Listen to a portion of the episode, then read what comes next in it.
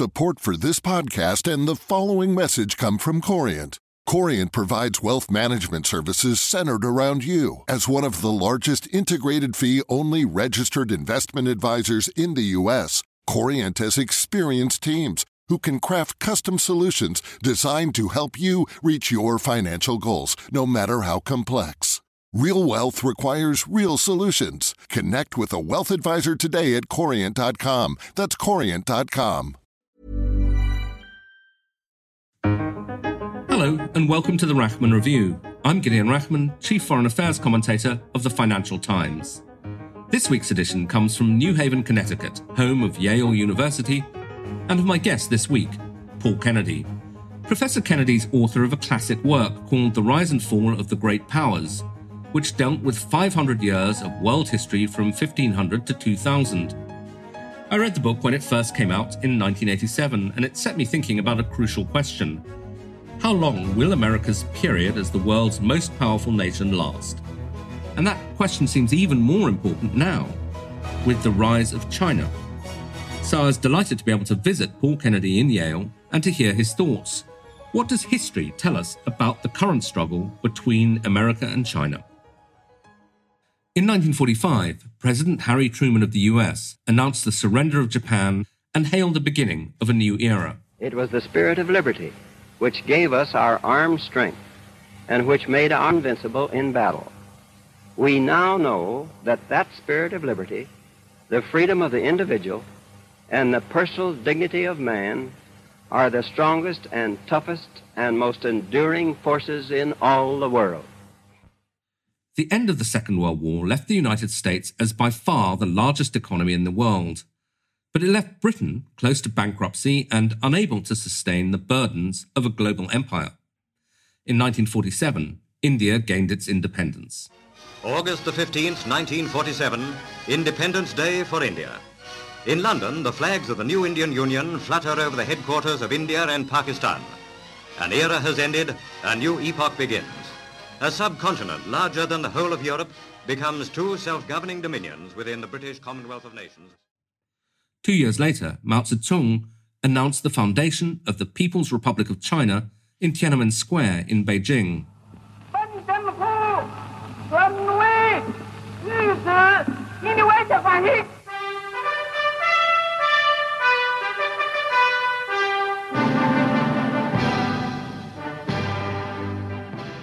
Today, both India and China are now seen as rising superpowers in their own right. Paul Kennedy is about to start work on a new edition of The Rise and Fall of the Great Powers, which will deal in particular with the extraordinary rise of China. So I asked him how he looks at the rivalry between Washington and Beijing. One of the perhaps the biggest consideration I have to put in this revision, at least of the reflections on the rise and fall, is how much to devote and how much to focus upon the rise of China. Yeah. It is the single biggest thing in terms of power shifts and production shifts over the past 30 years.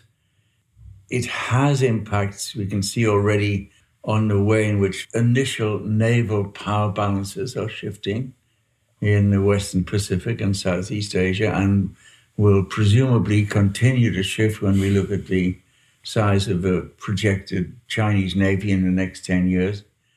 And the challenge of turning a last two second edition is actually quite exciting me. Yeah, I can imagine. And the economic weaknesses that you spoke about in the late 80s, people were very focused on the deficit and so on. Looking at the economics, are we talking about relative decline? In other words, simply China's got five times the population. And if they get up to a certain per capita level, they will be in, you know, a much larger economy. Or are there also deep weaknesses in the American economy that, or, or perhaps it's some combination that is, is sapping their power.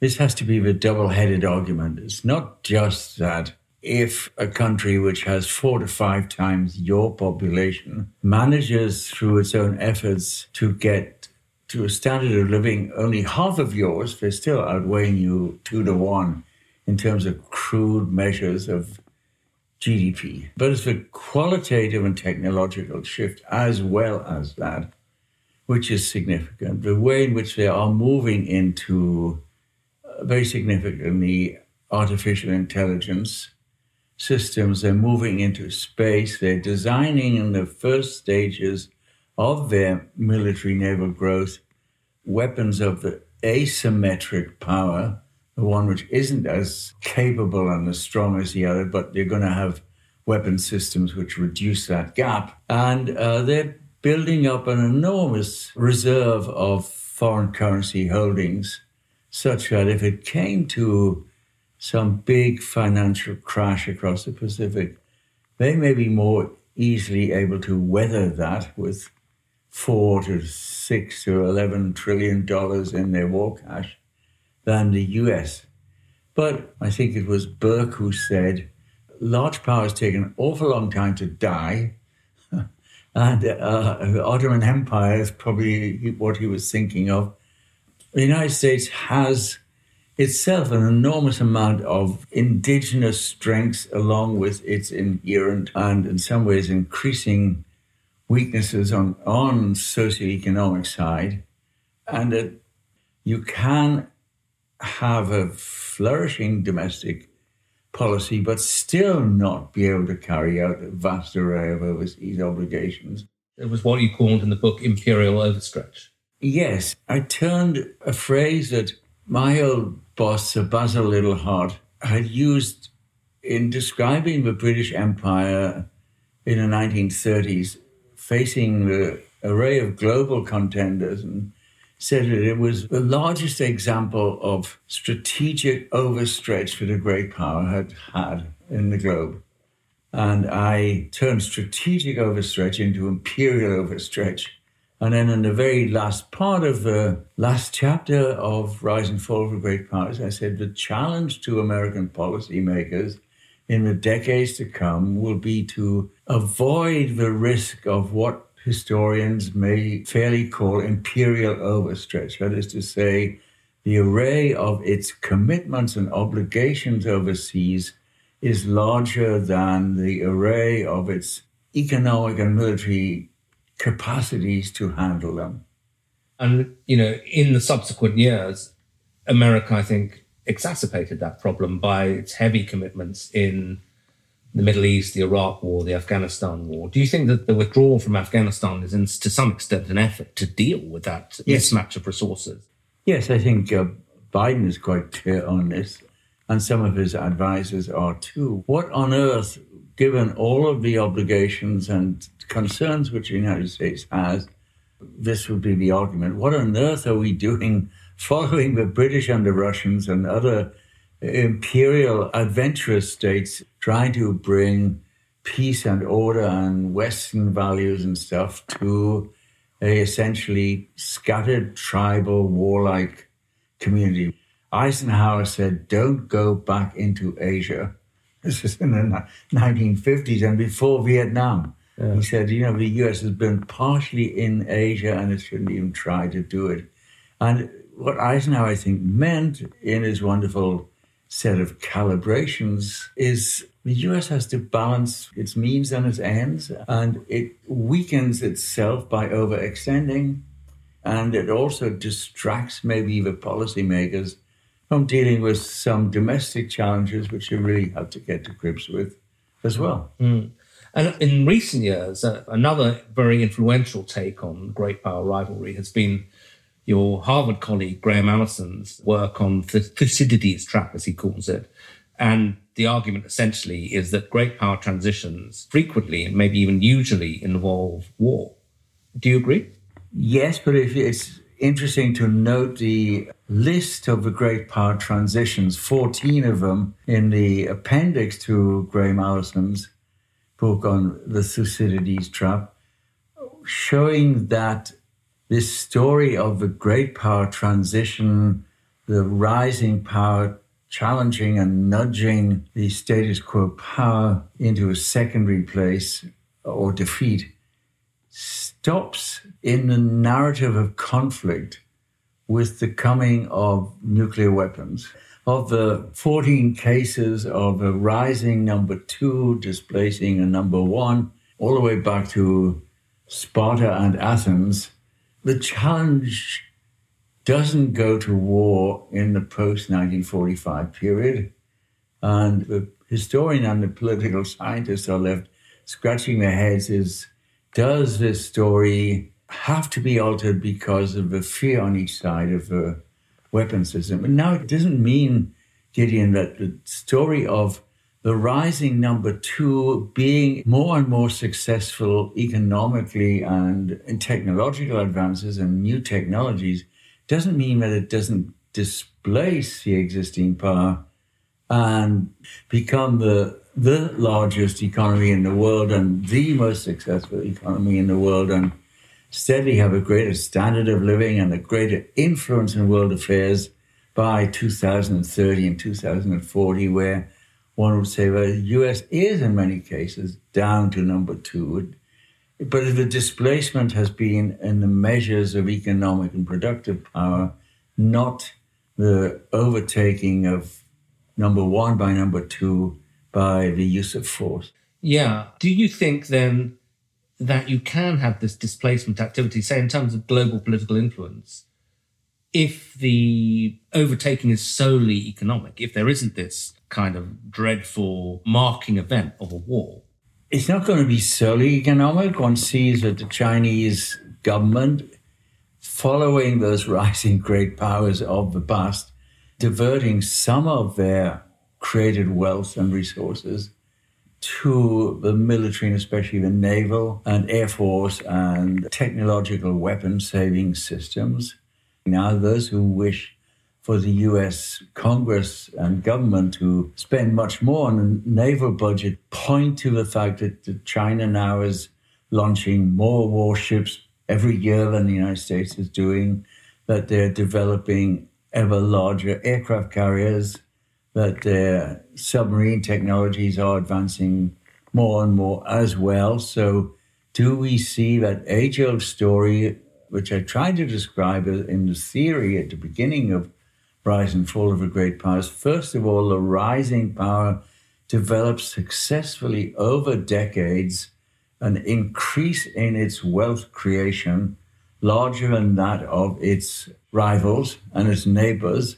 And at a certain stage, when it is manifestly the rising economic power, it also, maybe for feelings of security as well as national pride, begins to invest some of its resources in the military and naval dimension. This, I think, we see quite clearly with China.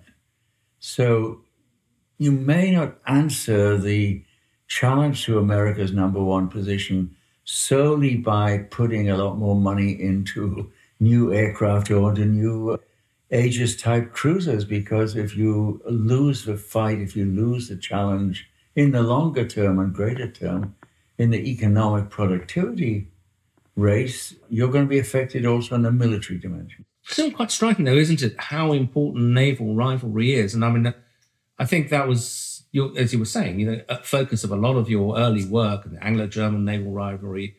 But to me, it's slightly surprising, you know, in this age of high-tech AI you were talking about, that still something as basic as ships patrolling the seas. Why is that still so important? Perhaps it is especially so in regard to this theme of American Chinese rivalry and contestation simply because of the sheer dimensions of geography. If it's across the five to 6,000 miles of the Pacific, if it involves in the early stages of this conflict, the inner island ring of the Asian coast and then the secondary ring, and then maybe even somewhere like the Philippines or more of a, a naval move into Central Pacific, only naval platforms are going to be able to carry the missile systems if there is to be some contestation on the seas. So even the more sophisticated of the hypersonic long range missile systems that are being talked about enthusiastically in the professional magazines actually might not work when you think that you've got to go over the curvature of the earth to send your missiles effectively against the other side.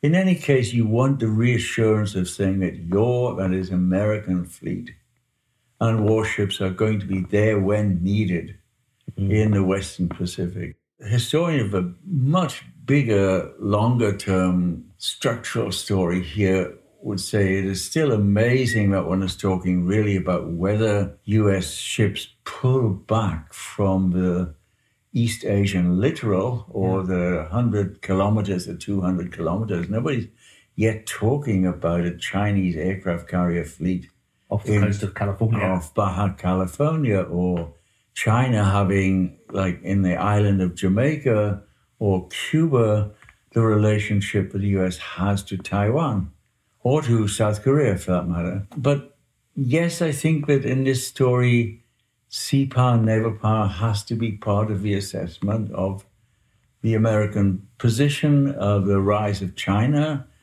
It's striking, isn't it? I mean, obviously, the story of the British Empire the British Navy was so crucial, you know, of all yeah. the armed forces, the defeat of Napoleon and so on.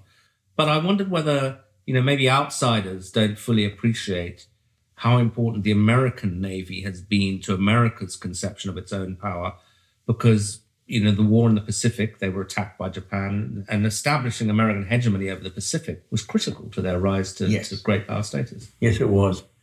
Uh, so I have been interested in merging, Gideon, the story of naval issues with the rise and fall of great power issues into a new book called Victory at Sea Maritime Conflict and the Shift in the Global Power Balances in the Second World War. And I, mm. what I'm trying to do there is not just retell the story of you know, Midway and Guadalcanal and Leyte Gulf and the Malta convoys and the Battle of the Atlantic, but also try to look at what's underneath this three ocean battle for six years.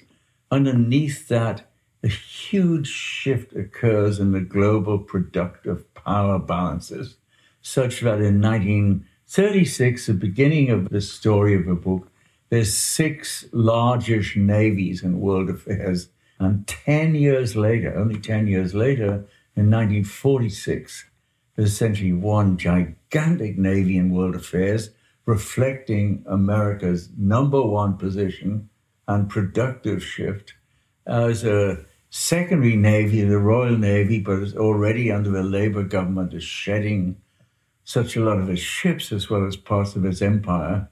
And it's the biggest lurch and shift in world power in productive economic terms on the one hand, and in naval size of navy terms on the other hand. So the fact that China now has, at least in numbers of ships, more ships than the US Navy, may tell us something. Yes, and just another little anecdote. Right now, when I get from my London literary agent six monthly or yearly reports of sales or royalties on various of my books in different languages across the globe, I would say that the rise and fall of a great powers royalties coming in from the Chinese edition is more than any other individual item coming in. And probably the super produced British Naval Mastery in Chinese edition is also something which sells there more than it does in Angela Merkel's Germany or uh, in, in Italy or anything else like that. The Chinese are looking at historical lessons. Yeah, that's very interesting.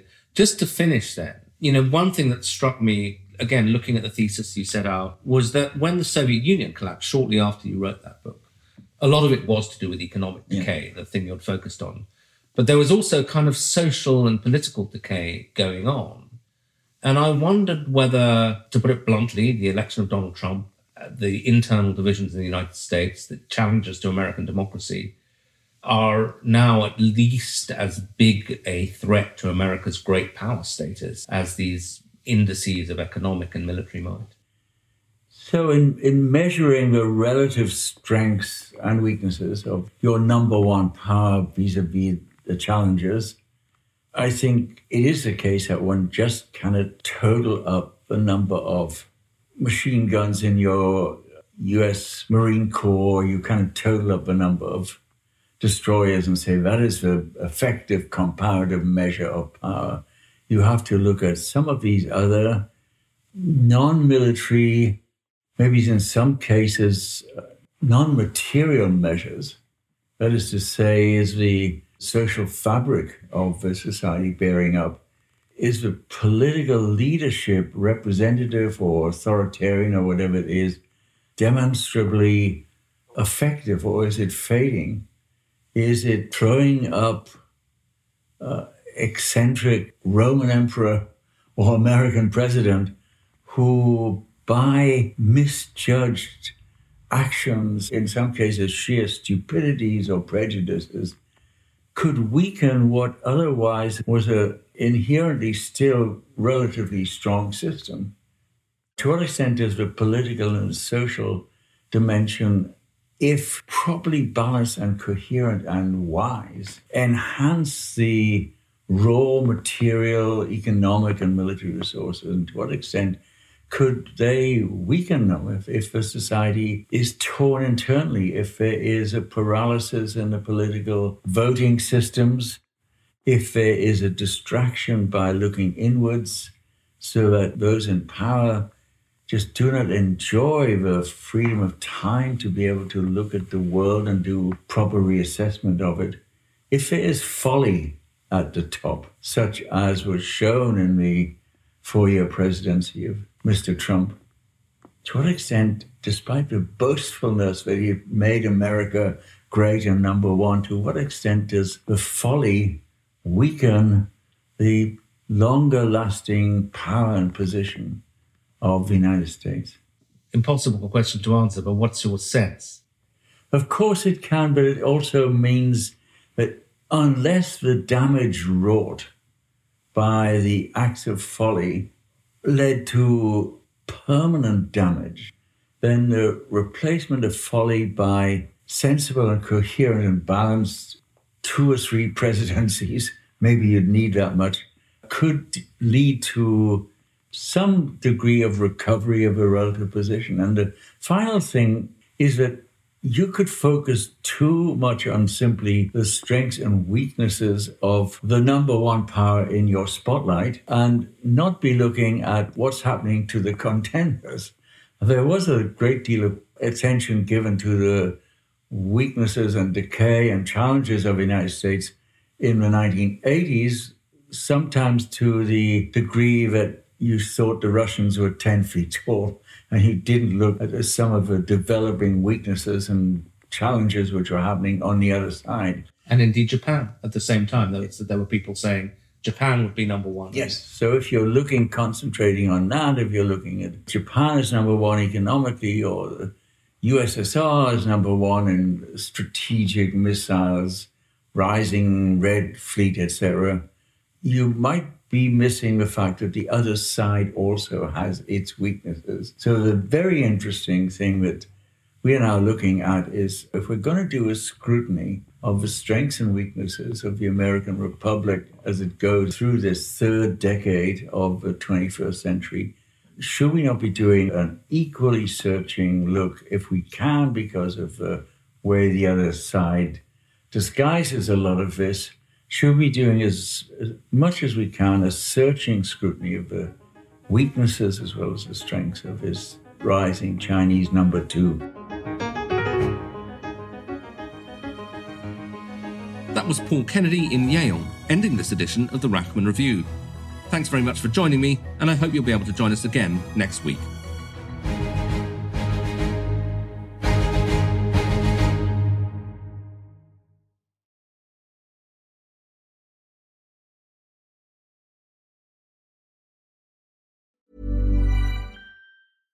Support for this podcast and the following message come from Corient. Corient provides wealth management services centered around you. As one of the largest integrated fee only registered investment advisors in the U.S., Corient has experienced teams who can craft custom solutions designed to help you reach your financial goals, no matter how complex.